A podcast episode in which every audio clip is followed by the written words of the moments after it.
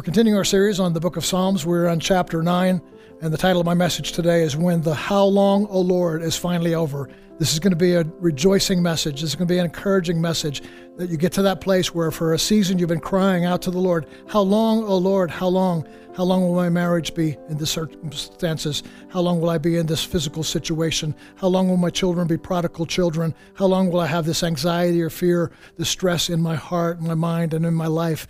And you've been praying that, Lord, how long, O Lord, how long, like David did in this psalm, in the book of Psalms. Uh, but then there's this breakthrough. There's this deliverance. There's this season where you come into a new season and you're seeing now it's finally over. No longer having to ask that question, how long, oh Lord, how long? I want to pray for us and then I want to read. It's a rather long chapter, but I want you to bear with me. Uh, sometimes we think the sermon is the important part and the reading of the scripture is the part that we can just bypass. Uh, it's the opposite. The reading of the scripture is that is which is most holy, most to be most revered. So so look closely at these words with me as we read them in just a moment. Father, I pray that you give me clarity, give me focus, and give me uh, an anointing from heaven to preach your word. Calm my heart. Allow me to say what you would have me to say, and allow people's hearts to be changed and transformed. Because so many right now are going through that season of, Lord, how long until you hear my cry? But Lord, let this word be an encouragement that there is a day that comes where we do hear uh, the, the resolve to the sad song, and a new song is being brought forth in our heart. We give thanks for that. In Jesus' name, amen.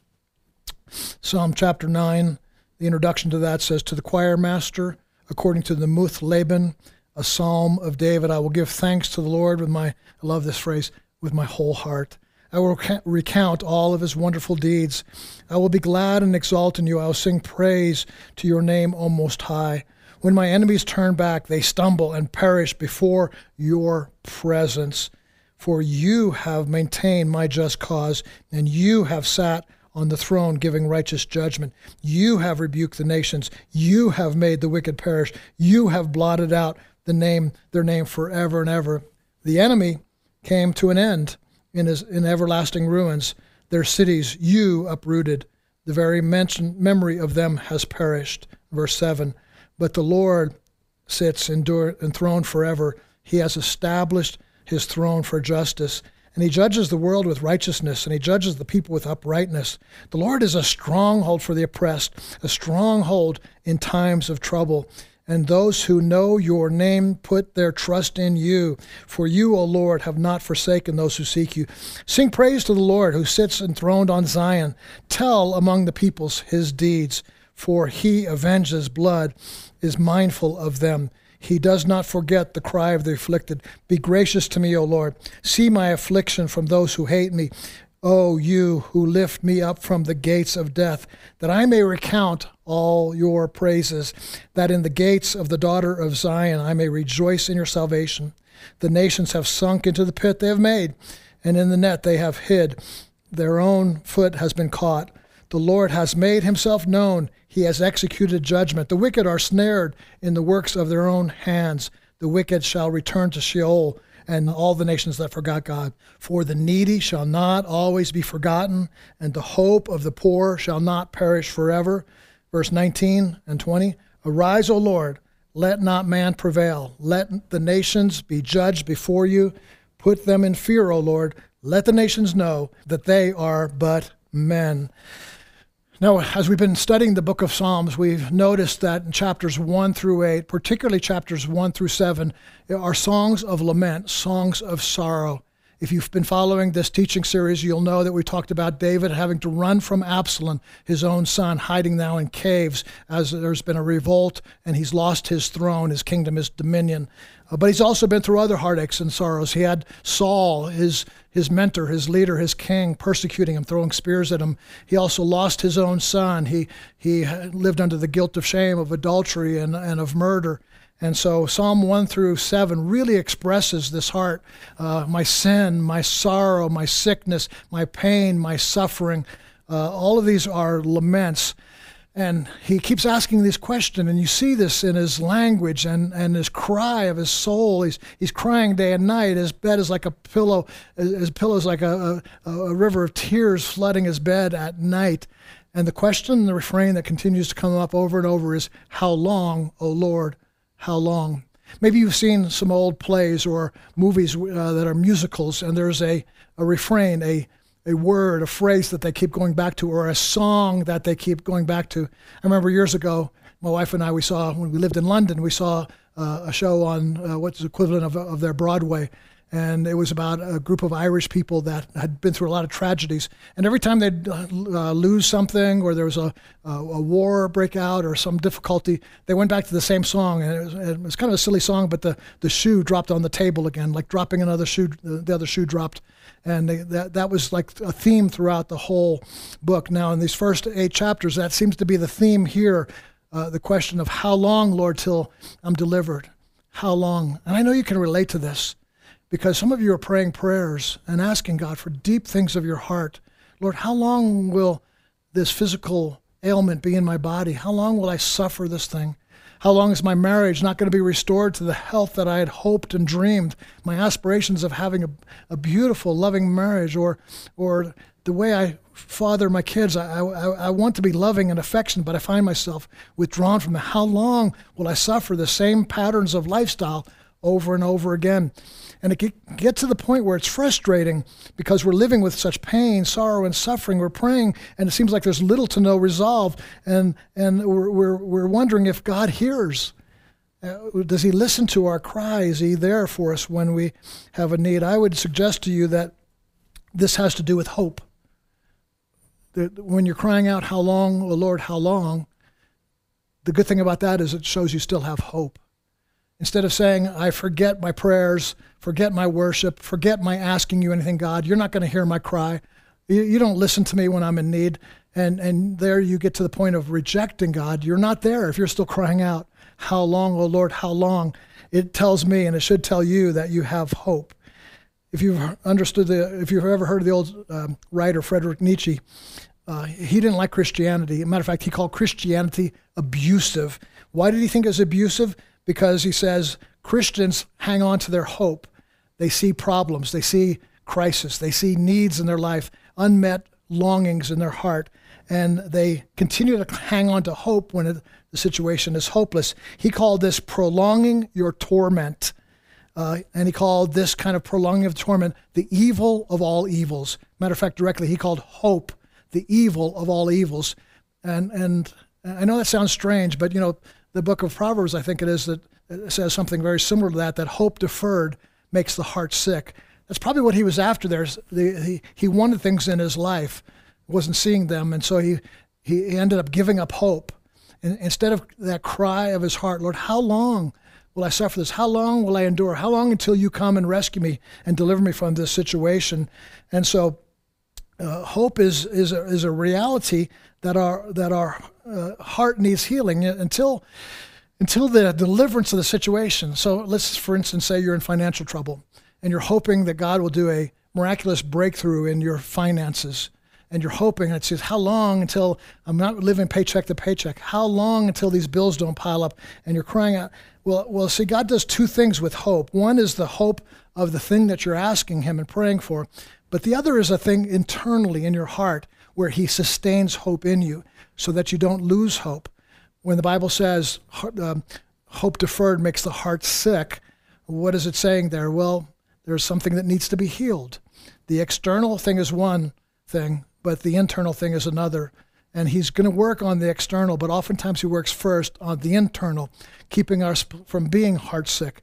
You see, there's two healings, two deliverances that need to take place. The one inside of you that gives up hope, and uh, because once that hope is given up, there's despair, despondency, and even anger and rejection of God.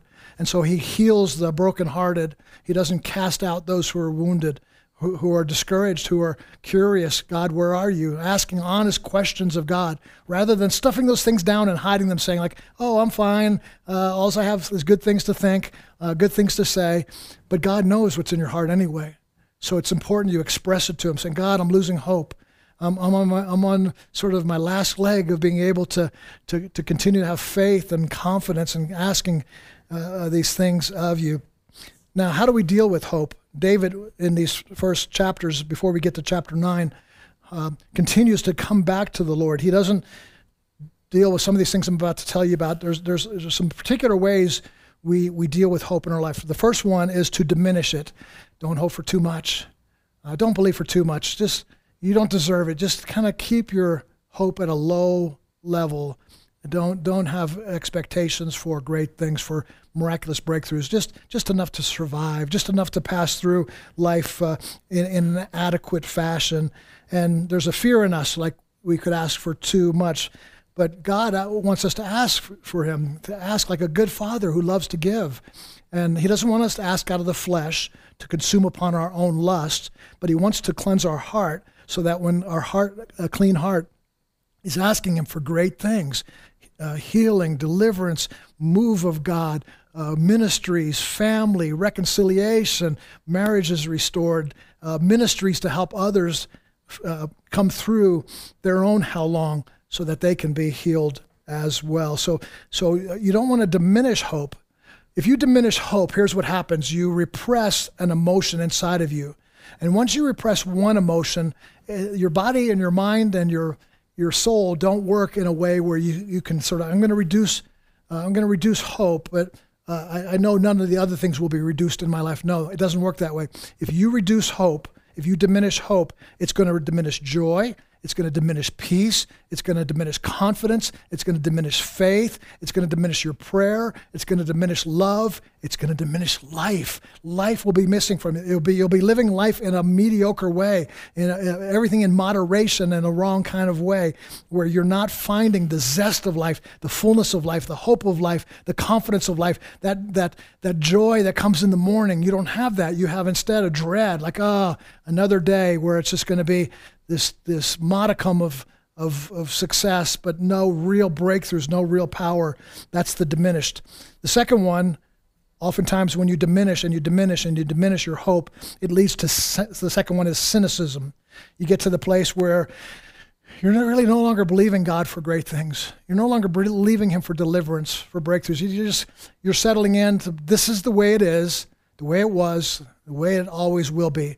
My marriage has always been broken there's no hope. And the cynicism comes from the voice of the wicked one that says, you know what? A lot of people have been praying for healing in their marriage, but look how many marriages end in divorce. A lot of people were praying that they'd get out of addiction, but look, they died in their addiction. And so you have other people's problems dictating to you what your hope is going to be. So you're looking at those those stories that are uh, are the things that would be without hope or without faith, and then you're attaching them to yourself, and you become cynical. And by cynical, it's the type of thing I was having lunch, my wife and I, with a person who uh, sadly lost their spouse uh, tragically very quickly. And uh, this person would go to church services and they'd sing a song like uh, The Goodness of Jesus or The Goodness of God. And this person would be like, I'm not singing that. I can't, I can't sing. Uh, it's like this, they, they no longer believed it. There was no longer a hope for it. They were living in a in, in, in this cynical sense that God he, he doesn't hear my cry. My how long, oh Lord, how long will continue the rest of my life. Maybe one day in heaven there'll be a breakthrough. You see, the, the, the, the, the, the, the, the cynic never really rests in God, never really trusts in God, but always says, uh, that won't happen for me. They'll take the one or two cases that they've heard of and they'll begin to address that as being the reality of their life rather than the reality being what God says about their life. Now, there are certain, cynicism actually comes too because uh, there are certain stories. One time in my life, I was praying for somebody who was sick, and I, and I, and uh, Joni Eareckson Tada popped in my mind. You know, she's, she's been a quadriplegic, can't move her hands or her feet, and I'm sure she had a hope to be delivered. And, and I had a hope to see deliverance, whether it be praying for this sick person or praying for some of the own needs I had in my own life.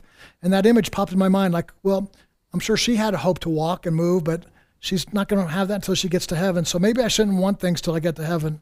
And the Lord ministered to my heart, saying, "You know what? You you're not dealing with quadriplegic, uh, the reality of your life. You're not dealing with uh, the the death of a loved one. Uh, I, and God was saying to me, I want you to bring hope to me in the condition that I have you in. Don't draw up other scenarios saying, well, what if this happens or why didn't that happen? You see, uh, that that will just drag you down." You see, and there are times, the reality of, of, of our hope, and why it's so hard to hold on to hope, why is it so hard, is because oftentimes um, the thing that we hope for doesn't come to pass. And, and God doesn't promise everything we've ever hoped for to come will come to pass. But once you diminish hope or you become a cynic towards hope, then you don't hope for anything.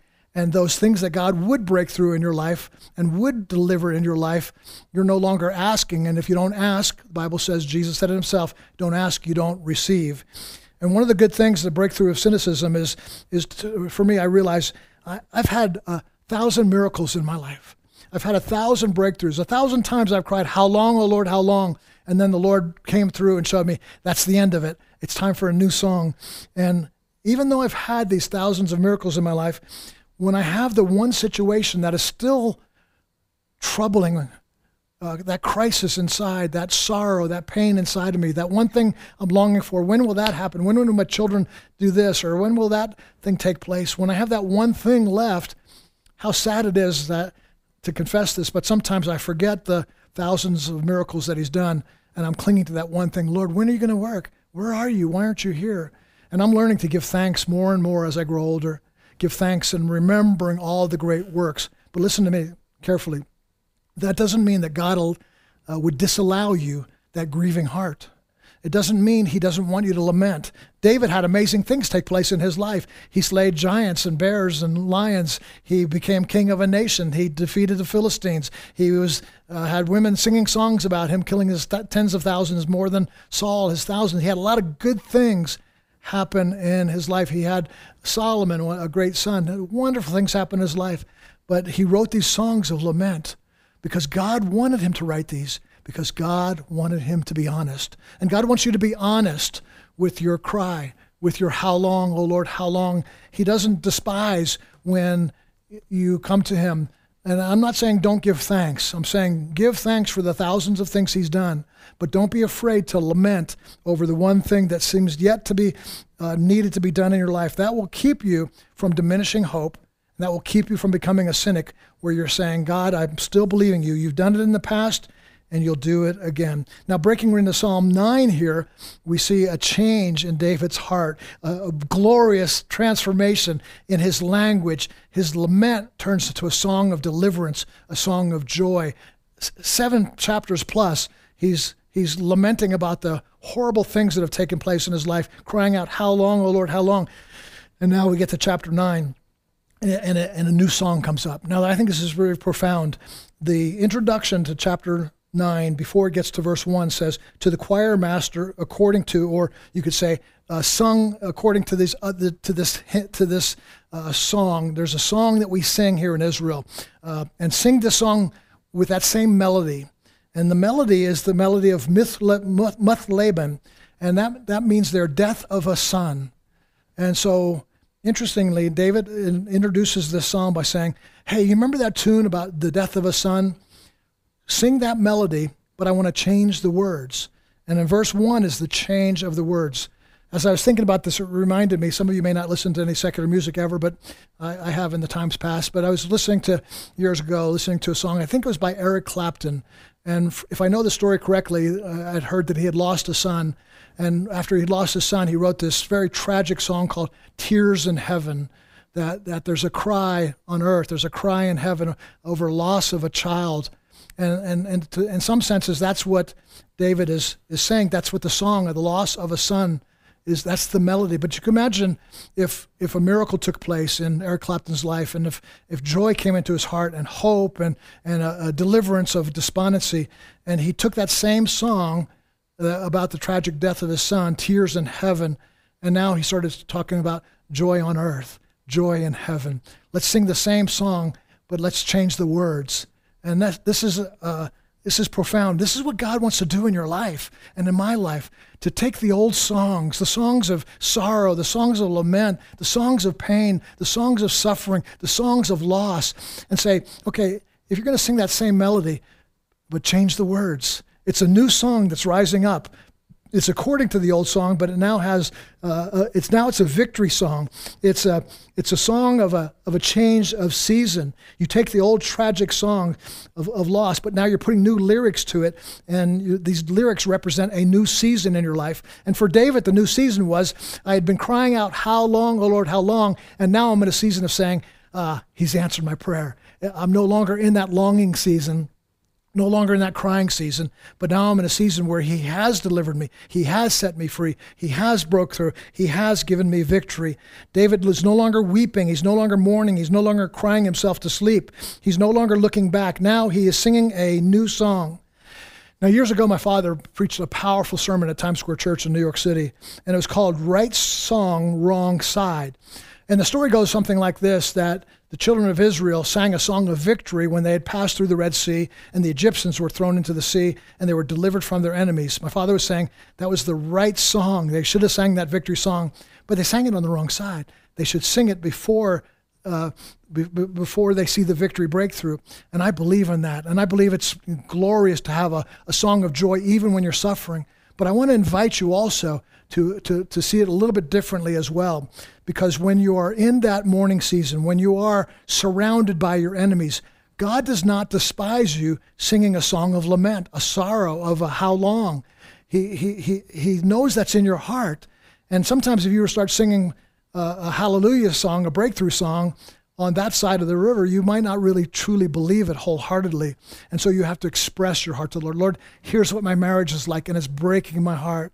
Here's what it's like to have a, a, teenage son or daughter who doesn't believe in you anymore. It breaks my heart. Lord, here's what it's like to lose the job that I had dreamed about. It breaks my heart. Sing that song of brokenheartedness to the Lord, but also sing it with hope, not cynicism, not diminishment. Sing it with hope. It says, one day I'm going to be singing the the, the same tune, but with different lyrics, uh, because God will have me on a different side.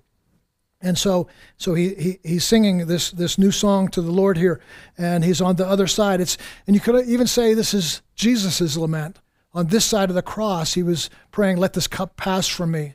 He was telling his disciples, "My soul is is is, is almost overwhelmed to the point of death." He's he's singing that song of lament, but then he has the other side of the cross and he comes back and he says, All power and all authority has been given to me by my Father. You see, it was a, a new song that was put in his heart, but he had to go through that cross. Israel had to go through that river. And sometimes we have to go through those hardship times to build character, to build perseverance, to build faith. These things are the things that Peter tells us work out things in our life. Hallelujah. Verse 1 goes on to say, Here, Here's the lyrics to my new song I will give thanks to the Lord with my whole heart. I love this here. Isn't this powerful? He starts off by saying, I. Uh, something's changed in the I of my life. I will give thanks. And later on, he says, same verse, he says, I will recount all the wonderful deeds. Verse 2, I will be glad and exalt in you. Verse 2, I will sing praise to the Lord. Four times he uses the word I. He, he, he's, he's bold now. He's, He's no longer crying, How long, O Lord, how long? Now he's crying, I have been delivered. I have a new song. I have joy. And, and he says here, It's my whole heart as I recount your wonderful deeds. Now he's speaking, not, Lord, uh, here's what I want you to do. But now he's speaking, Lord, here's what you've done. I'm recounting what's already been done. He's speaking now in the past tense. You've solved my problem. You've met my need. You've overcome the crisis in my life. And now I will be, verse 2, I'll be glad. I'll exalt in you. I'll sing praise to your name. Why? Because in verse 3 says, When my enemies turn back. But not only do the enemies turn back, but look at this they stumble and they perish before you, before your presence. So, what God does in this breakthrough, this new song, this new season in your life, changing the the lyrics to that old tune of your life's pain and sorrow. What he's doing here is saying that thing that I'm destroying in your life, that enemy that I'm putting down, it's not an enemy that's going to come back.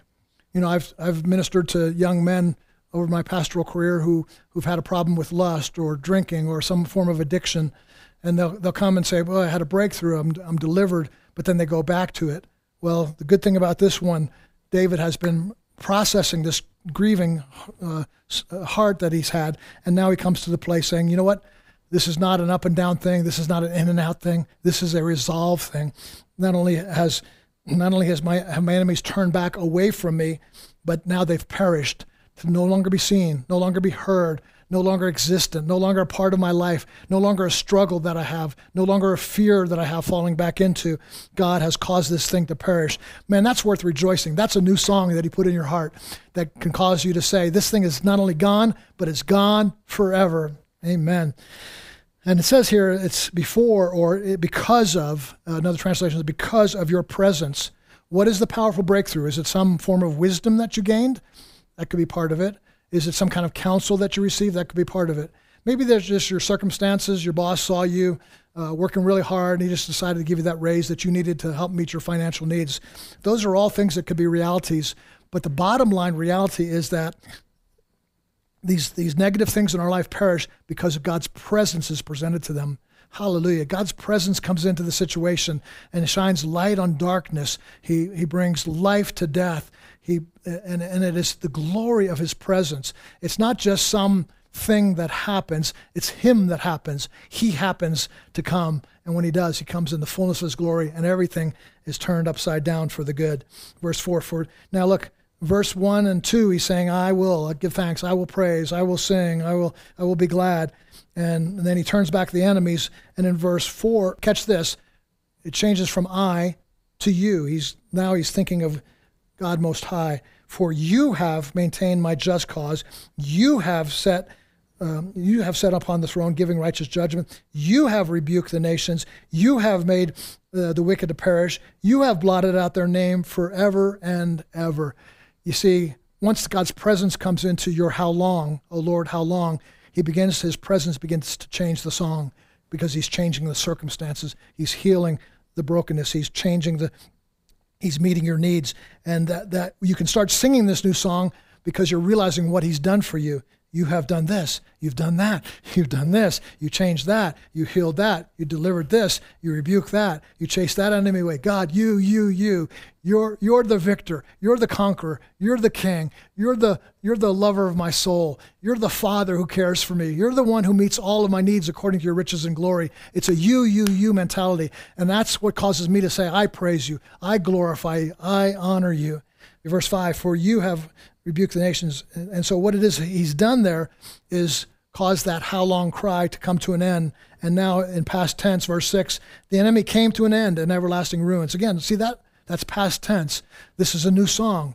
And, and God, uh, I'm preaching this message to you today because God wants to give you a new song. It might not happen today, it might not happen this year, but I believe it's going to happen. There is going to, as you let hope arise in your heart, God is going to give you uh, uh, that, that heart sickness will be first healed, and then the circumstances. And your enemies will come to an everlasting ruin. Their cities will be rooted out, for the memory of them has perished. Look at that.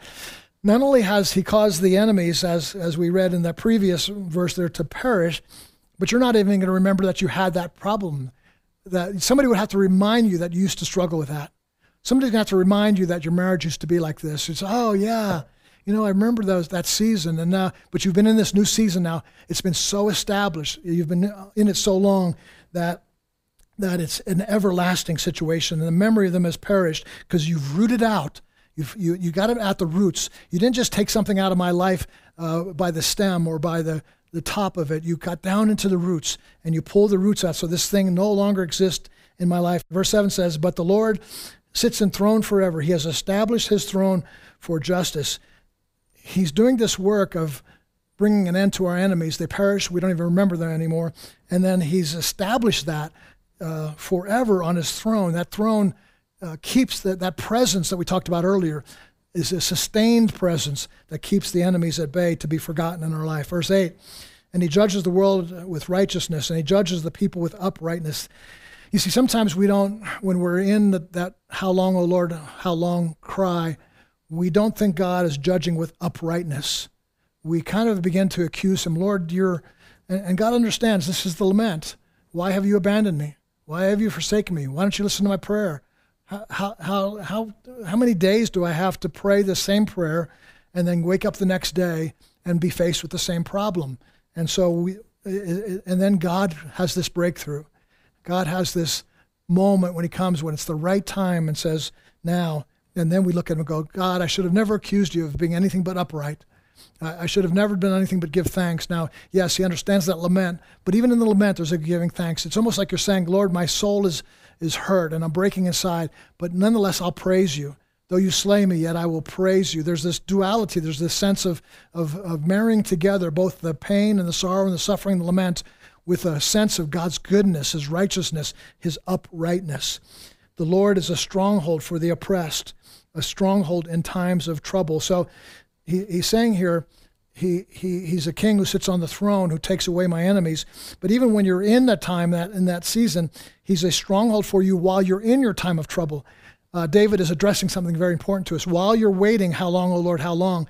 Realize that he's a stronghold for you while you're in that time of trouble, that he can be there with you. His presence is with you until he changes the circumstances. He's still changing your heart. Verse 10. And those who, I love this, and those who know your name put their trust in you. Uh, some people say, Lord, I want to trust you more. I want to trust you when I don't see these circumstances. Well, if they don't know the name of the Lord, that he's powerful, that he's loving, that he's gracious, by, by saying here the name of the Lord, he's not just talking about uh, knowing scholarly some information about uh, letters that are put together to form words that are addressed to God as a name that he might have. It's his character, it's his nature, it's his the inner being of who God is, the very essence of God. When you know that, it's then it becomes possible, not only possible, but uh, highly likely that you will trust him because you're going to see how good he is. I'd been doing a study this past year on the attributes of God, and it's caused me to trust God more. It wasn't just an intellectual study of God being omnipotent or omnipresent, but it's a but it's an emotional trust in God that I have now. Even when I find myself not yet delivered, I find myself still knowing I have a stronghold in that time of trouble because I know his name. For you, O Lord, have not forsaken those who seek you. And what do we do as a result of this? Verse 11 Sing praises to the Lord who sits enthroned in Zion and tell the people uh, his deeds. So sing and tell. Sing songs of praise to the Lord. Sing this new song to the Lord. And then tell people you got a new song. Give your testimony to people. Tell them, here's what was my life was like, and then God did this. And that brings people to hope. In the previous verse, they begin to put their trust in the Lord because you are describing the name of God God, God our victor, God our healer, God our Savior, and they are beginning to know the name of God. You're telling them and you're singing it for your own heart as well. Verse 12 For he who avenges blood is mindful of them. He does not forget the cry of the afflicted. He won't forget you. While you're crying and afflicted, He's not despising you. He's not rebuking you, saying, "I can't believe you're crying over this stuff. Just, just you know, buck up and pull up your uh, bootstraps and and get on with faith." No, he, he's saying, "I'm not going to forget your cry. I know you're afflicted. And, and the cry is this, verse 13 Be gracious to me, O Lord. See my affliction from those who hate me. O you who lift me up from the gates of death. You see, interestingly, here, he's not saying, Lord, please lift me up from the gates of death. That's what he was doing in chapters 1 through 7. Lord, please lift me up from the gates of death. Now he's saying, You are the one who does lift me up. His confidence is renewed. His song is now of uh, courage and strength and faith in the Lord. Why? Because in verse 14 says that I may recount all your praises. Count them over again. One, two, three. Here's all the things that God has done for me. That in the gates of the daughter of Zion I may rejoice in your salvation. The nations have sunk into the pit. Now he changes gears here. He moves from the individual lament, the pain and suffering that we've been through that God delivers them from, to now he moves it to a grand scale and national level. And this is what we need in our nation of America today.